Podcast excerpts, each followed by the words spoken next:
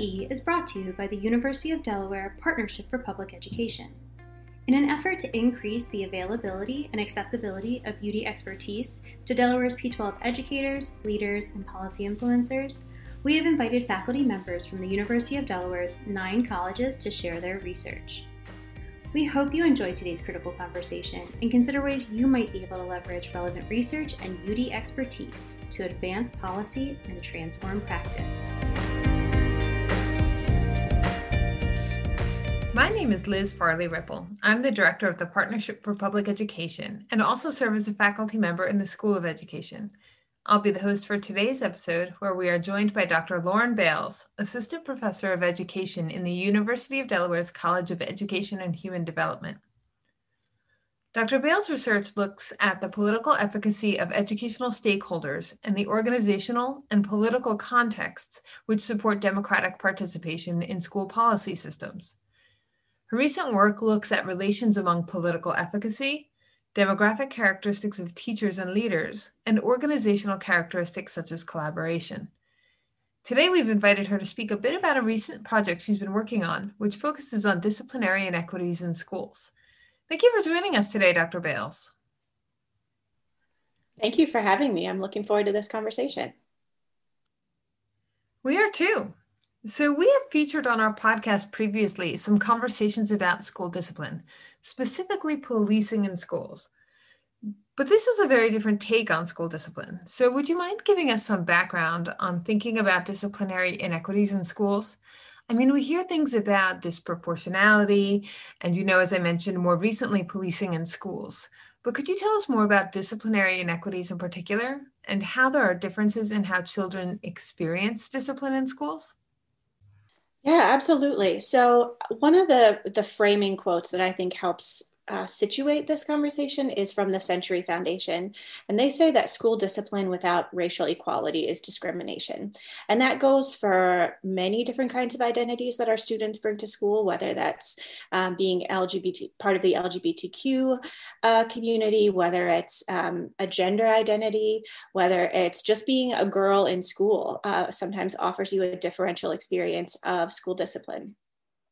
And so there are a couple of facts that I think really um, point to or indicate just how serious this is. So the first one is that Black students who in the 2015-2016 school year made up about 15% of all students were about 31% of all the students arrested or referred for uh, to police for in-school behavior. And that speaks to your prior conversations about policing in schools. We also know that 22% of fourth grade students who are Black um, cite that they have missed at least three days of school uh, as, a, as compared to about 19% of white students. So what we can see is very, very early on, uh, Black students in particular report a different kind of school discipline experience than do their white peers. And this really is exacerbated as students get older.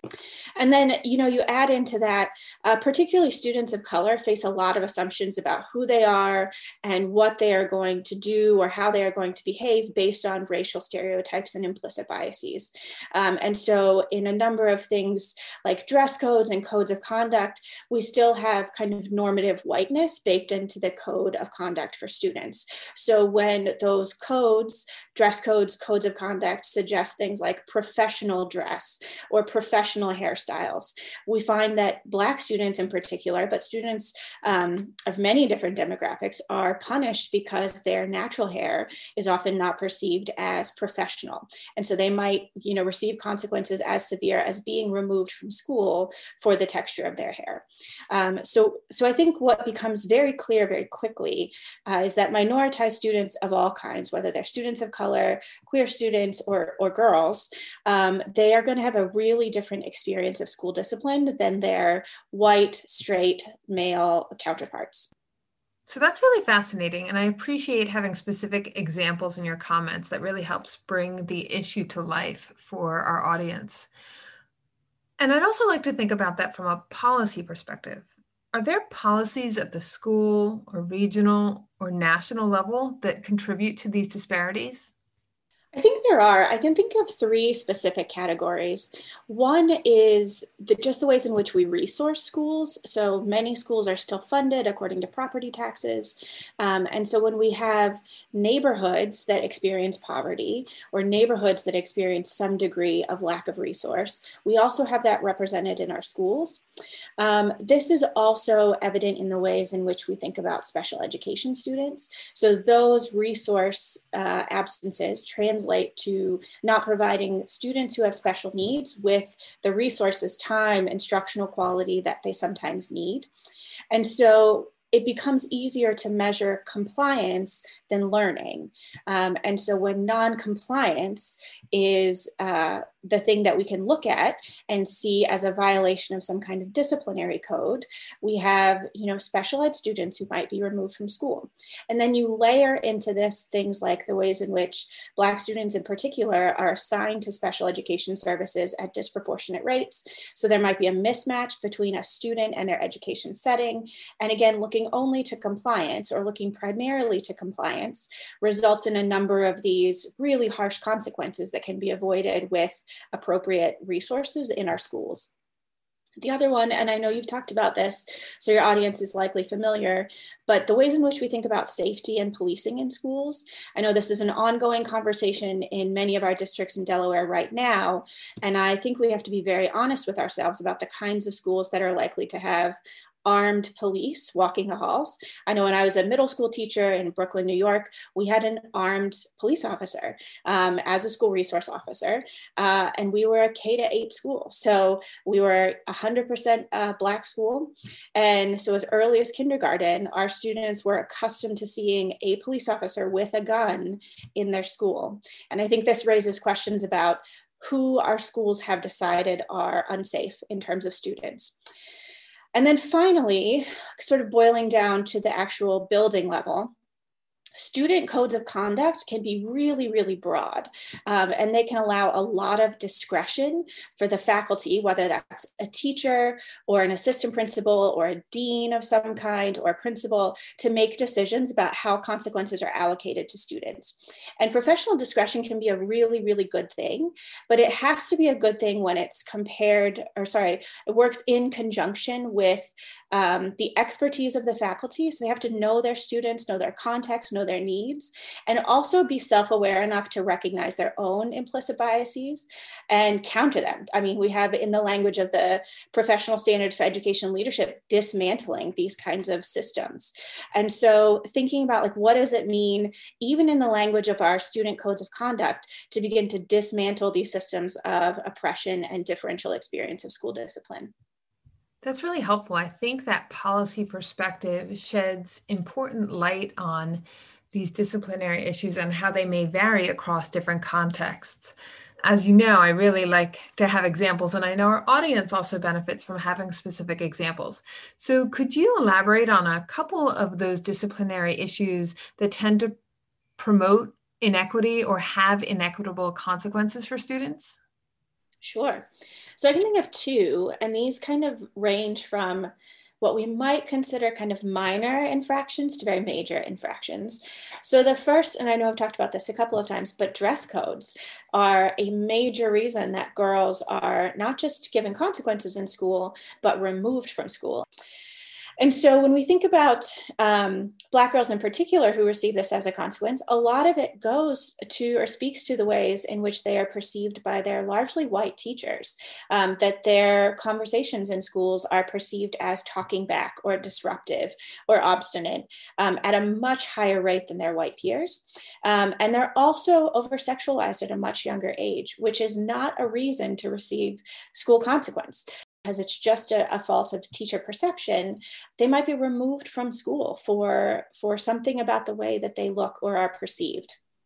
The other thing, and I think this is, uh, you know, I, I, mentioned these as sort of minor and major, but these are all very major um, and added to the experience of schooling that that Black children and particularly Black girls already get this is this is negligent. Like we have to do something about this. Uh, and there are options available to us. The other one that i have seen a lot is um, speaking to that issue of how much discretion school faculty have there are a number of codes of conduct in which there is an option to call the police. And i know we've talked about this a little bit but the steps that lead up to calling the police are often not well enumerated. And this might be something related to sexual assault. It might be something related to um, the use of weapons on a school campus or bringing weapons to a school campus. Or it might be something like the student is perceived to be a harm to themselves or others. And there are very limited but probably appropriate times in which the police should be called to schools. Uh, I, I that is something we have to, to think about. But the steps that get us to that point, that get teachers to that point, or that get principals to that point, should be very clearly enumerated. And that timeline might be consolidated over the course of a couple of minutes. But the things that we do before we invite armed police into our schools should be clear, should be sequential, and should be very carefully enumerated and understood by our faculty. I think it's really important that you brought up the role of implicit bias and some of the assumptions that might feed into the disciplinary actions that occur in schools. How does implicit bias contribute to these inequities? Or could you just elaborate a bit on how you see that working? Yeah, so one thing, and this is an area in which I'm still learning, but the ways in which schools have been designed and the assumptions around kind of good behavior, quote unquote, good behavior in schools or compliance in schools or professionalism in schools are calibrated around whiteness because that's primarily who our schools have been designed to serve well for a really long time. And so when we have students in schools who are not white and bring with them, you know, the assets that come from their families, their cultures, their traditions, their communities and neighborhoods, and they receive consequences for not adhering to a system that was never designed to serve them, it's perhaps not surprising that we see uh, we see these consequences being meted out disproportionately to students of color, to students who are minoritized in other ways, um, and also just kind of a blind spot when it comes to fixing this, um, that this seems insurmountable. And really, it's going to be about redesigning a system so that it is best suited for all kinds of different students. And so I think this work really has to happen in the minds and hearts of, of school personnel, uh, but it also has to happen in our policies. Like, certainly, we want people to be more aware of their own biases. We want them to be dismantling these systems, but there, I mean, we can shape policies that are better and kinder and more compassionate and um, serve our students of color, our queer students, um, and our girls better than the system currently does. Um, and so I think about, you know, my colleague Janine Denovai, she talks about a lot uh, equity as a pedagogical pro- project that we are constantly learning, whether that's in school or out of school. And our schools are a particular place where we get to shape the experience of equity and the examples of equity for students, for faculty, for leaders. Uh, and some of our students are, are on the privileged end of that they they get the best of our schools and some of our students are really experience um, really severe and dire consequences of that Thank you for elaborating on that. I think it's important to center those equity issues and how implicit bias and systemic inequities play out in different aspects of schooling. So let's turn a little bit towards your work. How does your work on disciplinary inequities help schools address these issues? Sure. So, in my work in this area, I tend to work directly with schools. So, uh, what I've done in this area is professional development or lead conference sessions or uh, opportunities for schools to meet in groups of their own personnel and learn from each other and strategize around these issues. So, to their credit, the schools I have worked with are already thinking about this. They're already kind of cognizant. They've done some of this work, evaluating and interrogating their own biases. And I think what I can add to those conversations conversations is some of that broader picture, how we got there. Um, so, you know, how is the lack of diversity in school leadership associated with who gets hired in terms of teachers? How is, you know, the disproportionate number of white teachers associated with who gets assigned to gifted and talented programs or who gets assigned to special education services? So when I lead professional development, I often start with those questions uh, and, and just kind of prompt our colleagues in schools to get to know themselves. Who are your leaders? What do they look like? Where they come from? Who are your teachers? What do they look like? Where they come from? Uh, are they similar to your students? In what ways are they likely to understand your students well? And in what ways do they need to learn about your students and their context and their families? And then I think what I can offer is uh, help in looking at data. And often this is just counting, uh, which is really, uh, really helpful. So how many Black, Latinx, LGBTQ plus students or girls disproportionately experience consequences? And almost always this is a little bit of a surprise that there are just a few students who kind of get sorted in terms of experiencing a lot of school discipline um, I think the follow up question to that is how much kind of discretion or variability is there in the way those consequences are applied? So you might have to dig really deeply into something like a teacher's referrals to remove a student from class, um, because it might be in some cases they have done a lot of things before they get to the point of removing a student.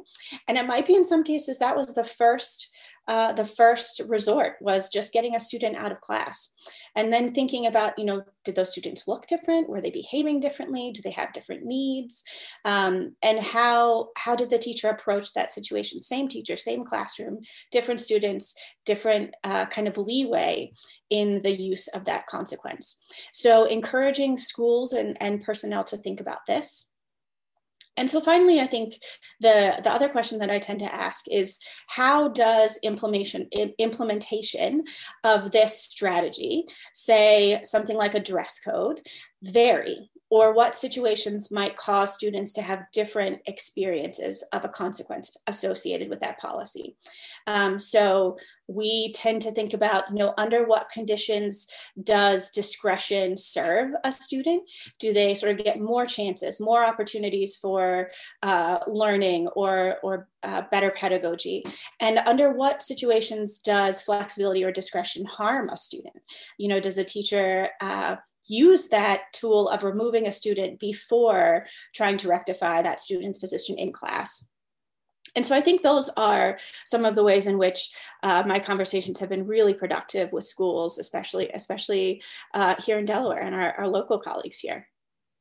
It's great to hear about your work with schools, and I imagine you've had some very interesting conversations and aha moments when you talk to leaders and educators about their work. I'm wondering what specific strategies might our audience, who is largely educators or school policymakers, um, what strategies they might take to address some of these issues? I think one thing is to look at what's being done nationally in, in the research and in practice. So there are some schools and districts, and this has been documented in, a, in a, a good deal of the research, where they've begun to implement policies that levy appropriate consequences when the time is right, uh, but don't tend to result in disproportionality in school discipline. So there are some some schools in DC that have done this. There are some schools in Chicago, um, and so th- like looking to those schools and seeing what are they doing well, especially when they tend to serve a large proportion of minoritized students. The other thing I would say is to engage the strategies that uh, that I've done with schools. So can you just count how many times certain disciplinary consequences have been levied against students, whether that's school removal, classroom removal, suspensions, uh, using police in schools, and just seeing for how many of those students uh, was that a white student, a black student, a Latinx student, perhaps a LGBTQ student?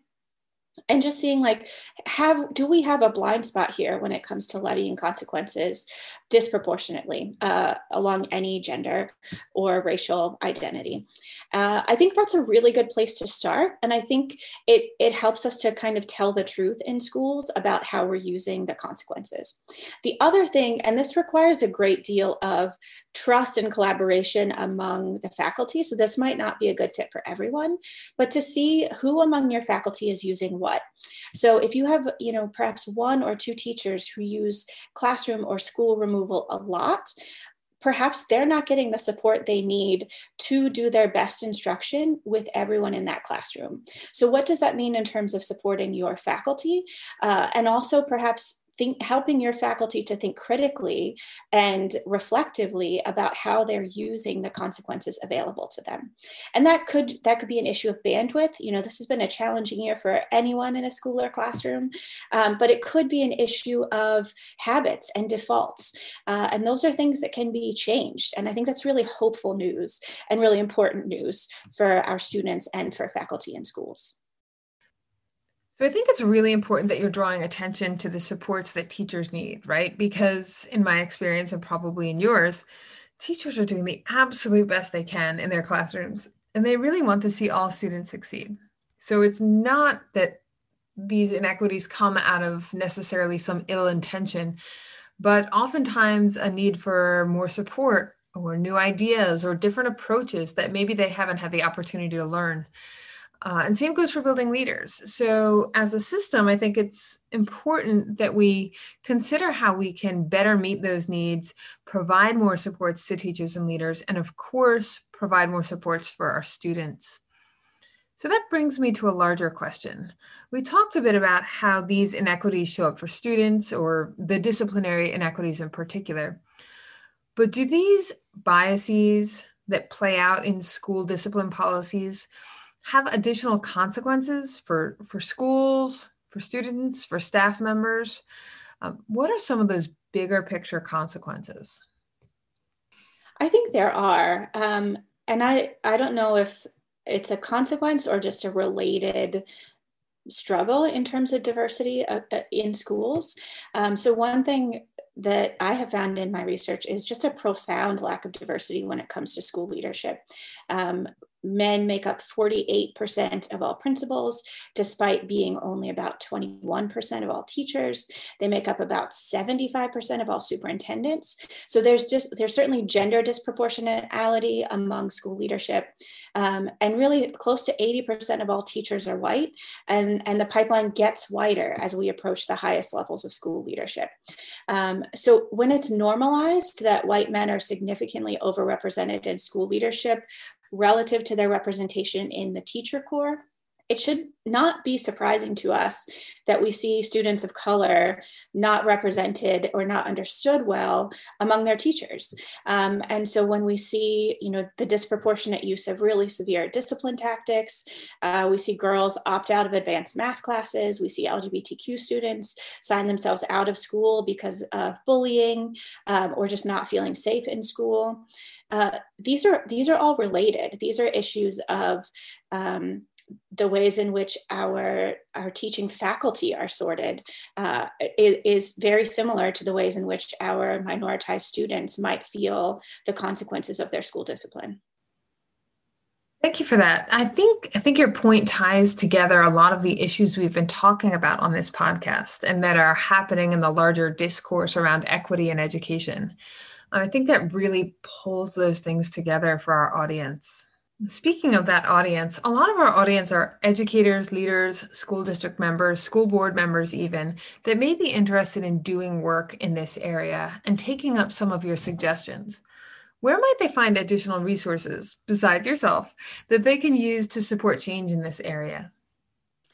Yeah, of course. I think my colleagues, Drs. Roderick Carey and Janine Novice, are doing truly exemplary work, not only in their research, but in their partnerships with schools around uh, climates for equity and restorative practices, uh, and giving, as we mentioned earlier, teachers the supports they need to employ strategies other than punishment. Uh, there are a couple of researchers who have a long-standing record of outstanding, uh, very compelling research in this area. Uh, Russell Skiba, Mariella Arredondo, and Pedro Noguera have been doing this work for and leading this work for a very long time. Uh, also, I, would recommend people visit my website. My colleague and friend, Dr. Amy Schretfer Tarter, and I have been uh, involved in this work in a really long time. That's equitased.com. We have tools and resources and professional development opportunities there. There are two other things that have really shaped my thinking. One is the report from the National Women's Law Center, which is called Dress Coded. That's the report I referenced earlier that actually um, invited teenage girls, uh, teenage Girls in DC to be part of authoring that report. And then a more recent book by Monique Morris uh, called Pushout, which deals specifically with the experience of Black and Latinx girls in schools. So those are, I think that's a that's a really great place to start. Thank you so much for sharing those resources, which we've linked below. We really appreciate you sharing your work and your ideas and strategies for improving the inequities in school discipline. We also know you've been doing great work on leadership and teacher retention, so we hope you'll come back and join us again soon. Thanks so much for being here today, Dr. Bailes. Thank you. It's been such a pleasure to be here. Thank you for listening to this episode of Evidence for Education, brought to you by the University of Delaware Partnership for Public Education. We hope you join us for our next episode, where we are joined by Dr. Allison Karpyn and our conversation about the critical issue of food security in Delaware. For more information about the work being done by the Partnership for Public Education, please visit our website at www.udel.edu forward slash PPE.